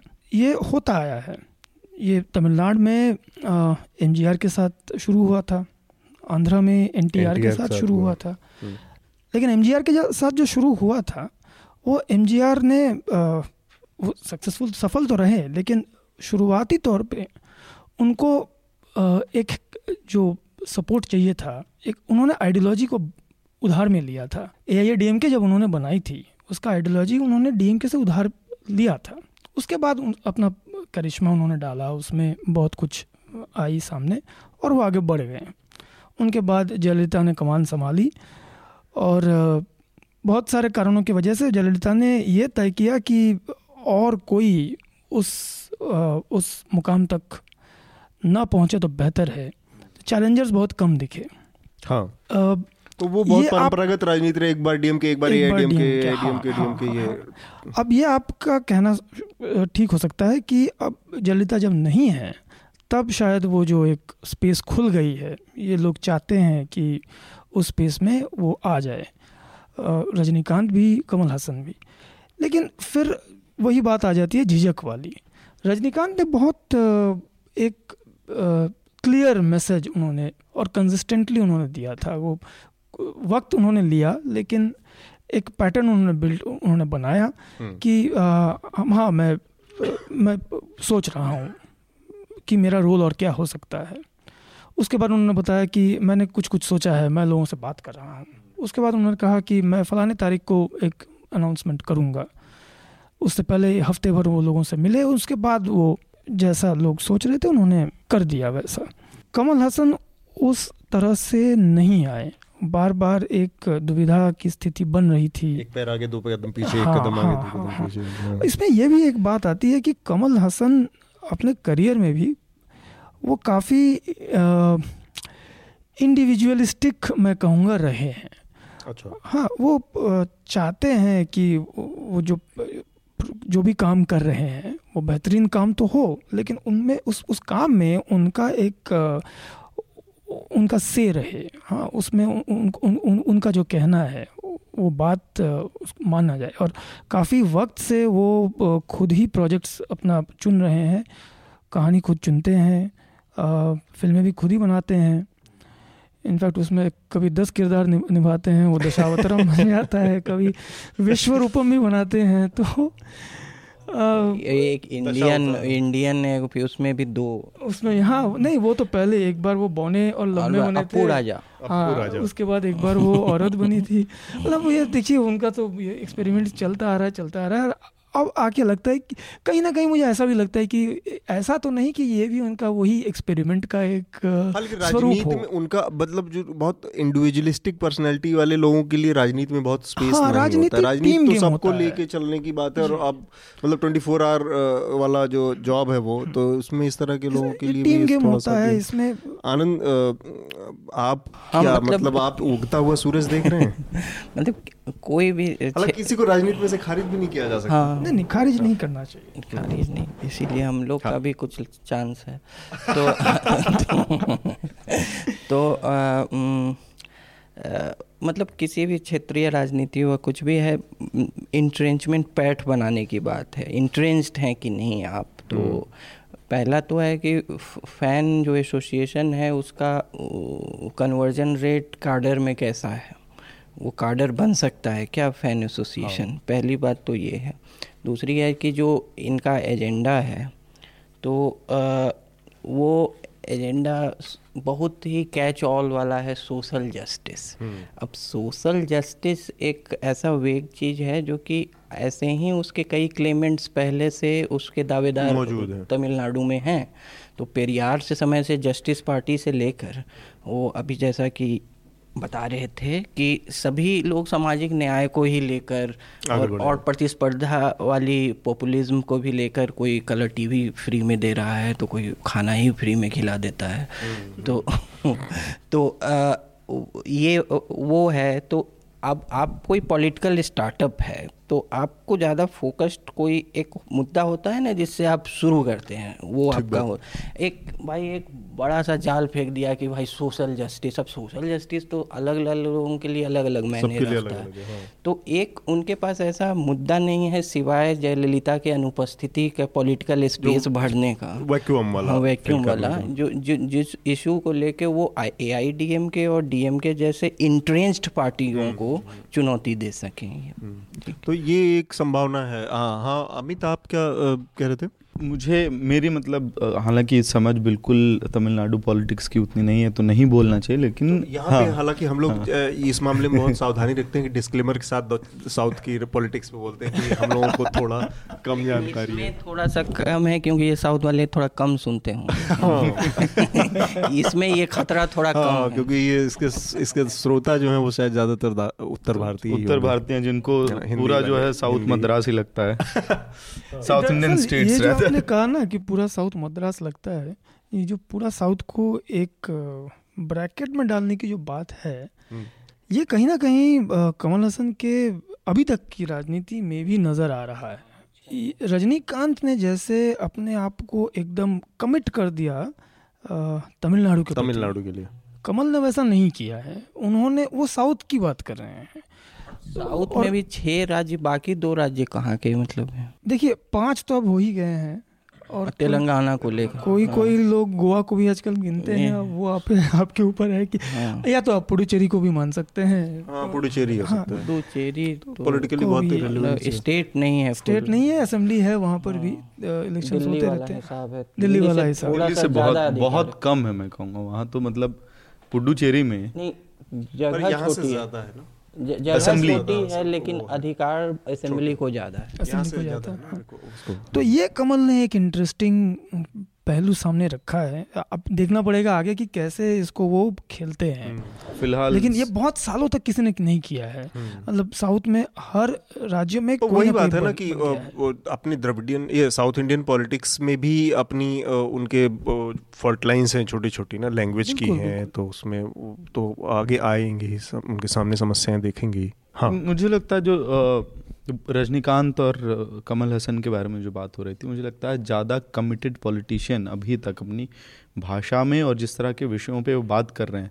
रजनीकांत से कहीं ज़्यादा पॉलिटिकल कमल हसन रहे हैं। रजनीकांत और फ़िल्मों से लेके चूज़ करने के मामले में और हाँ। जब उन्होंने नहीं और जब स्टेटमेंट्स देना शुरू किया तब भी रजनीकांत ने बहुत कंफर्टेबल सिचुएशन रादर चुना है। दोनों ने ही चुना है। जब तक जयललिता थी तब तक डिस्पाइट उनके हर तरह के अंडर टोन से स्टेटमेंट के सामने हाँ, हिम्मत नहीं हुई दोनों को कुछ आपसे हो पाता है कुछ हम्म। नहीं हो पाता है विश्वरूपम के समय जिस तरह का प्रोटेस्ट हुआ तो उसमें भी उन्होंने धन्यवाद दिया जयललिता को मामला रफा दफ़ा कराने के लिए। लेकिन रजनीकांत के साथ सैफरन का जो वो जुड़ाव जो है भगवा का जो जुड़ाव है। इन्होंने शुरू से उसके एंटी स्टैंड लिया है। हाँ रजनीकांत ने कभी उसको डिक्लाइन भी नहीं किया रिजेक्ट भी नहीं किया उस रूमर्स को। उसको। 2014 से ही ये बात लगातार चल रही है जब मोदी नरेंद्र मोदी को प्रधानमंत्री के तौर पर प्रोजेक्ट किया जा रहा था उस वक्त से रजनीकांत को साउथ का चेहरा सदर्न स्टेट्स का चेहरे के तौर पर भी भुनाया गया। चाहे सोशल मीडिया में हो व्हाट्सएप में हो पूरे उस रूमर रूमर मॉन्गरिंग जिसको कहते हैं। उन्होंने मना नहीं किया। कभी रिजेक्ट नहीं किया। उसके बाद लंबे समय में ये जो पार्टी के अनाउंसमेंट का भी मामला है जो रजनीकांत का वो तेज तब हुआ जब कमल हसन ने क्लियर कर दिया रोड मैप कि अब वो पिनराई विजयन से भी मिल रहे हैं अरविंद केजरीवाल से भी मिल रहे हैं सभी लोगों से मिल रहे हैं और वो असेसमेंट कर रहे थे कि क्या लाइन लेंगे। तो उस हिसाब से रजनीकांत से मुझे लगते हैं ज़्यादा कमिटेड हैं। और हम्म। सबसे इम्पोर्टेंट बात ये है कि जो पॉलिटिकल डेवलपमेंट देश भर में चल रहा है उसमें वो खुले तौर से जो है हिंदूवादी ताकतों के खिलाफ बात कर रहे हैं हम्म। वो ईटिंग हैबिट्स के बारे में बात कर रहे हैं सोशल जस्टिस हम्म। के प्लैंक से बड़ा प्लैंक शायद मुझे लगता है कमल हसन ने दिया है अपना एंटी करप्शन का जो क्योंकि अभी जो लंबा चाहे डीएमके हो या एआईएडीएमके हो दोनों ही पार्टियों के ऊपर करप्शन का बहुत बड़ा आरोप है। और अगर अगर इनकी लिगेसी भी लंबी हो चुकी है शासन की तो इसलिए हो गई होगा। ये सोशल पार्टी का नाम भी सेंटर फॉर जस्टिस करके अगर हाँ, उसका ट्रांसलेशन आप हाँ, कीजिएगा तमिल से हाँ, लेके तो वो सेंटर फॉर जस्टिस टाइप का ट्रांसलेशन है हाँ, कुछ। आ, लेकिन, आ, लेकिन केजरीवाल की उपस्थिति जो है बहुत लोग इसको मतलब आपका सेंटर आपका साउथ में आउटपोस्ट भी मान रहे हैं। लिखा है लोगों ने। अच्छा। तो ये भी है। एंटी हाँ। करप्शन हाँ। एक, एक हाँ। बस इंटरेस्टिंग ऑब्जर्वेशन एक मतलब चीज़ लगा मुझे उससे इसको मैं फिर आगे बढ़ सकते हैं। वो ये है कि आ, कमल को तो आपने जैसा कहा कि एक थोड़ा अपर क्लास। के साथ एसोसिएट किया गया है रजनीकांत के मुकाबले तो और भी आ, लेकिन अब जो उनके पोस्टर्स वगैरह लग रहे हैं टीवी पे देख रहा था हम्म। उनमें उनका वो चेहरा प्रोजेक्ट किया जा रहा है जो उतना अपर क्लास नहीं है जो कमल हसन का वो चेहरा जो प्रो पीपुल जैसा जो हाँ जो जो आ, मतलब गाँव का रहने वाला हम्म। और उस हिसाब का चेहरा उनका। अब ज़्यादा प्रोजेक्ट किया जाने लगा है। अच्छा। अगले उस पर हम लोग बढ़ते हैं। कनाडा के प्राइम मिनिस्टर जस्टिन ट्रूडो एक हफ़्ते के मतलब ये एक मेरे ख्याल से काफ़ी इतने दिनों में मैंने इतनी लंबी कोई राजकीय यात्रा देखी नहीं जितनी लंबी। एक हफ़्ते की राजकीय यात्रा पे किसी देश के हाँ, बड़ा देश है लेकिन हाँ, जनसंख्या कम है हाँ, तो वो और लेकिन बड़े विवादों में रही। पहले ही दिन हाँ। से कई सारे चीज़ें जुड़ी रही उनसे। हालाँकि वो मंदिर में गए अक्षरधाम मंदिर गए ता, ताजमहल के दौरे पर गए बॉम्बे गए तमाम जगहों लेकिन उनके साथ अलग अलग तरह के बहुत सारे हाँ अहमदाबाद साबरमती आश्रम गए। बहुत सारे विवाद जुड़े रहे उनके यात्रा के साथ। पहले से कि भारत की सरकार ने खालिस्तान के मुद्दे पर जो एक सॉफ्ट अप्रोच है कनाडा की सरकार का, क्योंकि बहुत सारे खालिस्तानी एलिमेंट जो हैं वो वहाँ पे माना जाता है कि जो कनाडा की सिख कम्युनिटी है उसमें शामिल हैं और उसको कनाडा की सरकार का संरक्षण है एक तरह से। सरकार में शामिल एक जो सिख लीडर हैं वो उसके बहुत मुखर समर्थक भी हैं खालिस्तान मूवमेंट के। तो पहले ही दिन से प्रधानमंत्री ने उनको वेलकम मैसेज ट्वीट नहीं किया। नॉर्मली जो करते हैं, अब आजकल चूँकि ट्विटर ही आधिकारिक बयान और वो हो गया है तो वो नहीं आया प्रधानमंत्री की तरफ़ तो ये माना गया कि भारत सरकार ने खालिस्तान के मुद्दे पर इनको एक तरह से झटक दिया है इनका हाथ। और काफ़ी लेकिन आज जो फिर मुलाकात होनी हुई है प्रधानमंत्री की दिल्ली में जो आधिकारिक आज जॉइंट स्टेटमेंट जारी हुआ मुलाकात के बाद उससे पहले कल फिर अचानक से एक नई एक बड़ा विवाद सामने आया कि जिसमें एक हाँ जटवाल नाम है। अटवाल। अटवाल। अटवाल। तो वो इनके ऑफिशियल डेलीगेशन में शामिल थे और वो एक उनके ऊपर खालिस्तान मूवमेंट में शामिल होने का और कई तरह के गतिविधियों में शामिल होने का भी आरोप था। और उनको फिर ऑफिशियल आमंत्रण पत्र भी गया, निमंत्रण पत्र भी गया था डिनर का। इस सबको भारत सरकार ने बहुत उससे लिया। तो जोजीत मैं मतलब आपसे समझना चाह रहा था कि प्रधानमंत्री किसी मतलब स्टेट का आना और ये ये सारी चीज़ें पहले से शॉर्ट आउट होनी चाहिए या ये मतलब क्योंकि अगर वो आदमी यहाँ आया है तो ये आखिरी मोमेंट पे पता चल रहा है हमें, इसमें केवल उस सरकार का तो एक रवैया सामने पहले से था कि एक सॉफ्ट कॉर्नर है उनके लिए, लेकिन उसको वीज़ा देने से लेके तमाम वेरिफिकेशन से लेके ये हमारे पक्ष में भी कहीं कोई चूक हुई है? देखिए, इसमें एक जो बात चल रही है जिसकी पहले ही बता दूँ कोई पुष्टि नहीं है हम्म। लेकिन ये एक अटकला अटकलें लग रही थी कि आ, इनका रवैया कैसा रहेगा ट्रूडो का रवैया जैसा रहेगा उसी हिसाब से भारत अपना रवैया तय करेगा और कहीं ना कहीं ये कहा जा रहा था कि इन्होंने अमरिंदर सिंह से मिलने से मना कर दिया था अब पता नहीं कि ये इसमें बाद में ये मुलाकात हुई बाद में ये मुलाकात हुई हम्म। और तब हुई जब इन्होंने देखा कि भारत सरकार के तरफ़ से भी जितना उतना, हाँ जितना होता है और दूसरे देश नायकों के प्रति उतना नहीं है। हम्म। तो एक अब हो सकता है कि ये सही ना हो लेकिन एक बात ये भी आई है सामने। अगर वैसा है तो हमें भी उस हिसाब से पूरे मामले को देखना पड़ेगा। हम्म। आनंद आपका हाँ, तो दो तीन चीज़ें हैं। एक तो है कि एक तो ये एक ऐसा मुद्दा है जो कि भाजपा और कांग्रेस को साथ ले आया हम्म। तो हाँ, ये, ये एक अमरिंदर सिंह ने पिछले साल शायद walk the talk with Shekhar Gupta में हम्म। जो इनके डेलीगेशन में एक सिख मंत्री आए हैं बोले हैं अगर वो आएगा तो मैं उनसे नहीं मिलूँगा। अच्छा। तो वो मतलब रिकॉर्ड पे बोला है लेकिन वो मिले कल उनसे। अच्छा। तो आ, आ, और मिले और उन्होंने इसको यूज़ किया इस्तेमाल हाँ, किया उन्होंने अपने मांगे इनके सामने रख दी वो हाँ, हाँ अच्छा था। अच्छा। और आ, कई दो तीन चीज़ें इसमें ये है कि एक तो कि एक सिख एक एक दशमलव नौ प्रतिशत जनसंख्या है हाँ, कनाडा तेरह चौदह लाख और उसमें से बहुत कम लोग जो हैं खालिस्तान सिंपथाइजर हैं हम्म, बहुत हम्म। कम लेकिन वहाँ के कुछ सिख नेता खालिस्तान की का प्रोपोगेंडा लाते हैं और क्योंकि खासकर चुनाव के समय वो इंटरेस्टेड रखते हैं हम्म। तो जो थ्रोडो हैं जो कि एक राजनीतिक परिवार से आते हैं इनके पिताजी। भी प्रधानमंत्री थे कनाडा के। अच्छा हम लोग जैसा ही उनका भी मामला हाँ, हाँ। और और दिलचस्प बात यह है कि आईआईएम अहमदाबाद ने इन्होंने डायनेस्टिक पॉलिटिक्स पर भाषण दिया। तो, तो, तो अभी दिया है ना तीन चार हाँ। दिन पहले। हम्म।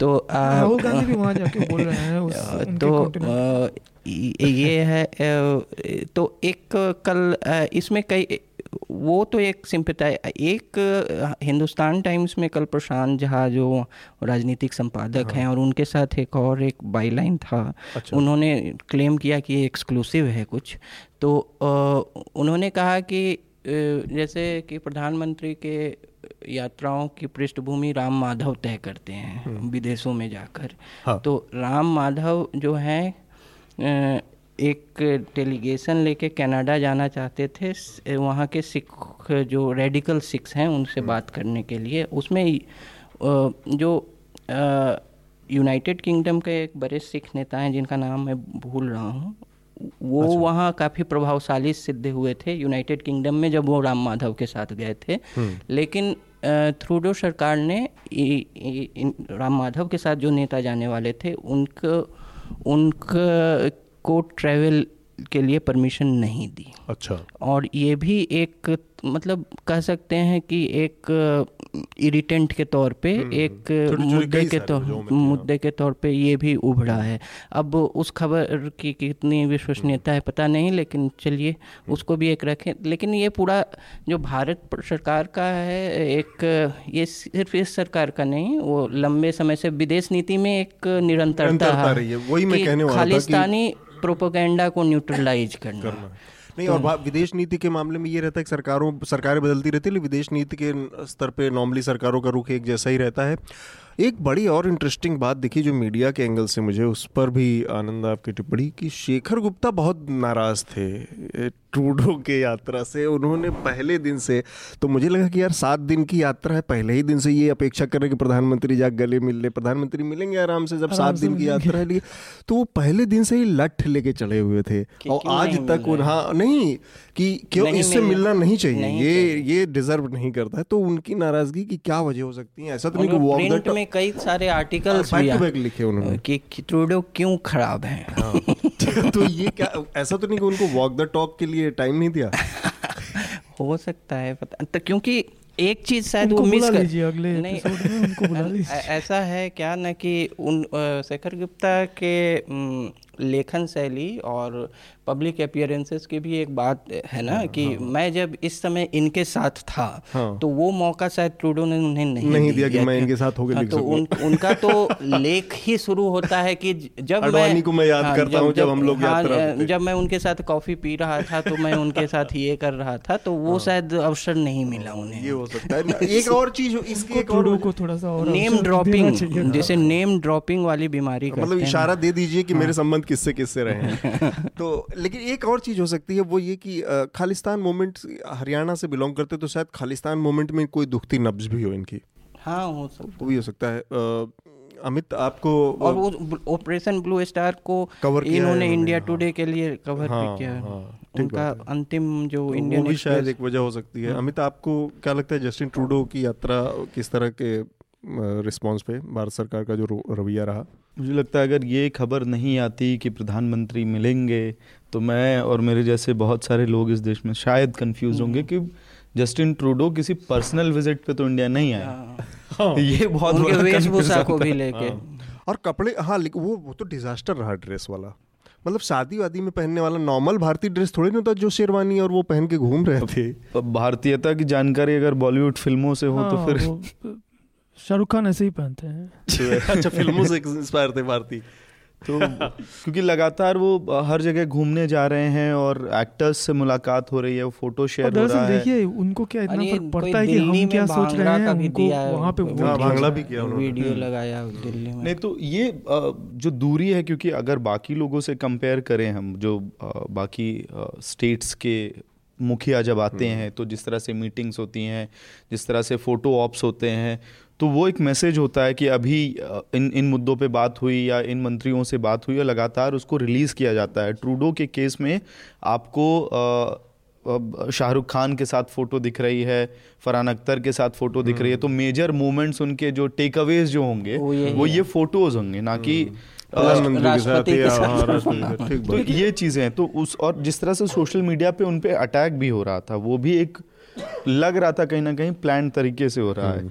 तो ये मुझे लगा कि मतलब अगर हम्म। किसी देश के मुखिया आए तो अतिथि देवो भवा वाला देश है हमारा तो शायद हम लोगों को थोड़ा और जनरस होना चाहिए था और खालिस्तानी मूवमेंट का जहाँ तक का मामला है तो अब हालाँकि मैं इसमें बस ये कहूँगा कि कहने वहने के लेवल पे ये सब बातें अच्छी हैं कि वसुधैव कुटुंबकम अतिथि देवो भव लेकिन जब इंटरनेशनल पॉलिटिक्स में चीज़ें बहुत नहीं तो नहीं बुलाते ना फिर। नहीं ये हो नहीं सकता। बुलाएँगे भी लेकिन वो चीज़ें उनके टर्म्स और उनकी मैनेवरिंग जो होती है ना वो बहुत डिफरेंट है। बहुत सटल बहुत सटल तरीके से होती है वो मैसेजिंग के लेवल पे होती ही होती है। कि सबसे बड़ी बात और कैनेडियन मीडिया अच्छा बताइए। ये एक चीज़ हम लोग शायद इसमें मिस कर रहे हैं कि देखिए पंजाब से बहुत लोग कनाडा जाते हैं बहुत सारे नेता हैं। कनाडा। कनाडा जाते हैं और वहाँ वो कहा जाता है कि कैंपेन करने जाते हैं। वोट उनको पंजाब में चाहिए और हाँ, कैंपेन हाँ, कनाडा में करते हैं। और ये हो सकता है लेने भी जाते फंड के लिए भी जाते हो सकता है कि ट्रूडो भी वैसे ही वोट उनको कनाडा में चाहिए वो तो और कैंपेनिंग के लिए आए हैं। हम्म। इसमें और बाकी इंटरनेशनल बायलैटरल टाइज वगैरह उनके शायद दिमाग में कैनेडियन कैनेडियन मीडिया का भी एक हिस्सा इस जो है बहुत डिजास्टर बता चुका है? हाँ, हाँ, हाँ, तो वो वर्डिक्ट दे चुका है। ये विज़िट भी उस दौर में आया जब लगातार कनेडियन गुरुद्वारों के अंदर इंडियन ऑफिशियल्स और इंडियन पॉलिटिशियंस की एंट्री बैन है। और उस वक्त भी आया है जब वहाँ दूसरे हाँ, सबसे बड़े नेता और हम लोगों ने न्यूज़ लॉन्ड्री में भी ये खबर भी छपी थी कि उस किस तरह से कनेडियन जो गुरुद्वारे हैं उनमें उन लोगों को आरएसएस टैप करके लोगों की एंट्री को बैन किया गया है। तो ये सरकार की क्योंकि आरएसएस के आइडियोलॉग वाली सरकार है तो उसको इस बात का भी रंज रहा होगा। ये चीज़ हम लोग मिस कर रहे थे ठीक बात। और दूसरा कि ये विज़िट भी उस दौर में है जब वहाँ दूसरे सबसे बड़े नेता जो हैं जो अपोजिशन के बेसिकली नेता हैं जगमीत सिंह उनकी एंट्री एक तरह से बैन तो नहीं कहेंगे लेकिन उनको वीज़ा भारत सरकार देने को हम्म। तैयार नहीं है हम्म। तो उस दौर में जब ये मीटिंग होती है तो शायद ये चीज़ें भी ध्यान में रखते हुए चलना चाहिए हम लोगों को ठीक है चलिए हम लोग का समापन की तरफ़ बढ़ रहे हैं तो उससे पहले रिकमेंडेशन की प्रक्रिया पूरी कर ली जाए जो कि सामान्य आमतौर पर हमारा वो है समापन का अंतिम अध्याय तो आ, मैं अमित से शुरू करूँ अमित आपका क्या रिकमेंडेशन है सब जस्टिन ट्रूडो पे ही एक ओपिनियन। पीस है हम्म। शिवम विज का है। अच्छा। अच्छा। हाँ why India is being really rude to Justin Trudeau he is justifying this नहीं पूरा डिटेल अच्छा। उन्होंने दिया है उसमें। दोनों पक्षों की बात रखी है वॉशिंग पोस्ट अच्छा। के लिए ओपिनियन पीस ठीक है। आनंद आपका क्या रिकमेंडेशन है? हाँ तो वो आपके मामले में सिविल सेवा का हम्म। मुद्दा आया इस हम्म। सप्ताह छाया रहा। तो और कुछ उसमें कम सूचना के आधार पे भी जो कई मैंने अखबारों में देखा कि बहस हुई तो हम्म।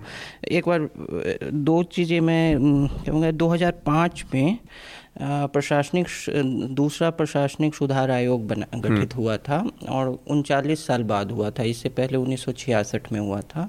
तो उसने पंद्रह रिपोर्टें दी हैं।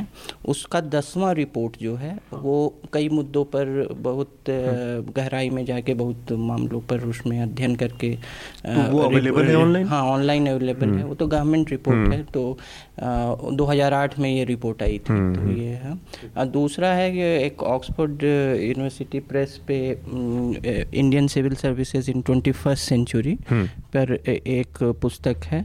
तो उसमें मेरा ख्याल है राजनीति के साथ साथ नौकरशाही भी ये देश कैसा होगा उसको सेप करेगा। हम्म। और बहुत बड़े रूप से तो उसके कार्य प्रणाली और उस पर एक आलोचनात्मक अध्ययन हम्म। इस पर पढ़ सकते हैं। ठीक। जयजीत आपका क्या रिकमेंडेशन है? मैं फ़िलहाल एक किताब पढ़ रहा हूँ और काफ़ी दिलचस्प लग रही है हम्म। तो मैं वही रिकमेंड करूँगा। वो शशि थरूर की लेटेस्ट किताब है। अच्छा वो पहले भी कुछ लोगों ने किए हैं? Why I'm why Hindu? I'm a Hindu? Why I'm a why I'm a Hindu? हाँ। तीसरा हमारी हाँ। अच्छा पहले भी कर चुके हैं ना हाँ तो अच्छा। अच्छा पॉइंट्स जो उन्होंने उठाया। थे उन्होंने भी किया। अच्छा उन्होंने भी किया था। पॉइंट्स जो उन्होंने उठाया काफ़ी अब अभी के माहौल में काफ़ी इंटरेस्टिंग है। हालाँकि हाँ वो अगर थोड़ा सा और इंटरेस्टिंग तरीके से उनको उसको लिखते तो हो सकता है कि और ज़्यादा अच्छा। लोगों को। खैर रिव्यू तो दूसरा पक्ष है उस किताब का लेकिन शशि थरूर को पहले से ही अब, अब क्या बधाई दें हम लोग इसका मतलब उनकी किताब बहुत सुपरहिट जा रही है वो सुपरस्टार टाइप तो छवि रखते ही हैं। पता कि किताब तीन लोग सुपरस्टार की छवि है इसीलिए हाँ। किताब भी किताब भी लिख दी है हो सकता है कि इससे बेहतर किताब हो जो मुझे मालूम ना हो। हाँ तो मैं, मेरा रिकमेंडेशन है इस बार का न्यूज़ लॉन्ड्री हिंदी में एक आर्टिकल छपा है, एक निर्मल कथा के नाम से। तो बेसिकली ये स्टोरी है मैं चाहूँगा कि ज़्यादातर लोगों को इसको पढ़ना चाहिए। ये स्टोरी है कोलकाता के से सटा हुआ जो साल्ट लेक वाला इलाका है, उसके जो पुराने इलाके, उसको कहते हैं ईस्ट कोलकाता वेटलैंड्स तो ईस्ट कोलकाता वेटलैंड्स का जो संरक्षण पूरा रहा बेसिकली उस पर साठ के सत्तर के दशक के बाद एक ब्यूरोक्रेट थे ध्रुव ज्योति घोष। वो मतलब सिविल और वहाँ की जो नगर समिति थी, परिषद था, उसके ऑफिसर थे। और एक अधिकारी कैसे पूरी व्यवस्था को बदल सकता है?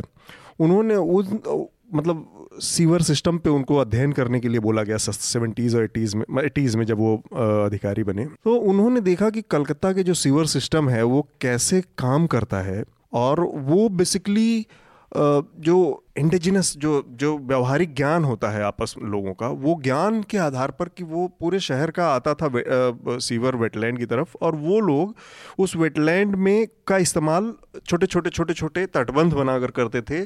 तो वो उथला ज़मीन है बहुत हज़ारों एकड़ का। उसमें सीवर आता है और वो तीन से चार फीट मैक्सिमम गहरा होता है, जहाँ पर सूरज की रोशनी अंदर तक चली जाए। तो उससे वो रिजुविनेट होता रहता है और उसमें मछली पालन होता है। वो मछलियाँ उस पानी को साफ़ करती हैं, फिर वो पानी साफ़ होके जब नेक्स्ट चरण में फ़िल्टर होता है तो एक पहले चरण में सूरज की रोशनी से फ़िल्टर होके जाता है मछलियों के वाले इलाके में। मछलियों वाले इलाके से फ़िल्टर होके फिर जाता है। धान के जितने बड़े खेते हैं उनको नहरों के द्वारा सिंचाई जाती है। उसका पूरा इको सिस्टम पूरा एक सिस्टम है वो पारिस्थितिक तंत्र है वो। तो दिल्ली के जब हम देखते हैं या हम अपने छोटे शहरों में जहाँ से हम आए बनारस और कानपुर में देखते हैं किस तरह से हमने अपनी नदियों को जल स्रोतों को बर्बाद कर दिया अपने सीवर से उसमें के मद्देनजर कलकत्ता जैसा मेट्रोपॉलिटन एक बड़ा शहर हम्म, और कैसे अपने किसी भी जल स्रोत को बिना बर्बाद किए अपने और उसमें किसी एक चीज़ इस जो आर्टिकल की खासियत है वो ये है कि उसमें किसी शोध पत्र का इस्तेमाल नहीं किया गया कोई बड़ा अध्ययन करने के लिए किसी यूनिवर्सिटी को नहीं लगाया गया कोई बड़े इंजीनियर प्रोजेक्ट हाँ, उसी ज्ञान। को उस अधिकारी ने पकड़ लिया और, और फिर सॉल्ट लेक सिटी उसको कब्जा न करे या उस पर मल्टी स्टोरी ना खड़ी हो जाए उसको रोकने के लिए उन्होंने इतने सारे प्रबंध किए और उसको लगातार जीवित बनाए रखा और उसकी वजह से कलकत्ता आज भी अपना सीवर सिस्टम बहुत इफ़ेक्टिव तरीके से काम कर रहा है बिना किसी जल स्रोत को बर्बाद किए। उस इलाके में आजकल हाई राइजेस आ गई हैं। वही साल्ट लेक सिटी सटा ही हुआ है सिटी से सटा हुआ एक New Town Rajarhat New Town अभी बना है और उसके बनने के बाद दिखा है कि मेरे पास जो जानकारी है। वो 2013 तक की है 14 तक की है। तो चूँकि उनका ध्रुवज्योति घोष का अभी इसी 18 फरवरी को देहांत हो गया तो हम लोगों ने ये आर्टिकल पब्लिश किया उनके उस पर और उन्होंने खुद ही लिखा था उनके तमाम कामकाज जितने थे उससे जुटा के वो आर्टिकल बनाया गया हुआ था। तो वो एक रिकमेंडेशन है। तो इसी के साथ हम अपने कार्यक्रम का समापन करते हैं। एक बार फिर से वही अपील की खबरों को कॉरपोरेट और राजनीति के दबाव से बचाए रखने के लिए न्यूज़ लॉन्ड्री को सब्सक्राइब करें। एक बार फिर से सब्सक्राइब करें। शुक्रिया। शुक्रिया। न्यूज़ लॉन्ड्री के सभी पॉडकास्ट ट्विटर आई और दूसरे पॉडकास्ट प्लेटफॉर्म पे उपलब्ध हैं। खबरों को विज्ञापन के दबाव से आज़ाद रखें। न्यूज़ लॉन्ड्री को सब्सक्राइब करें।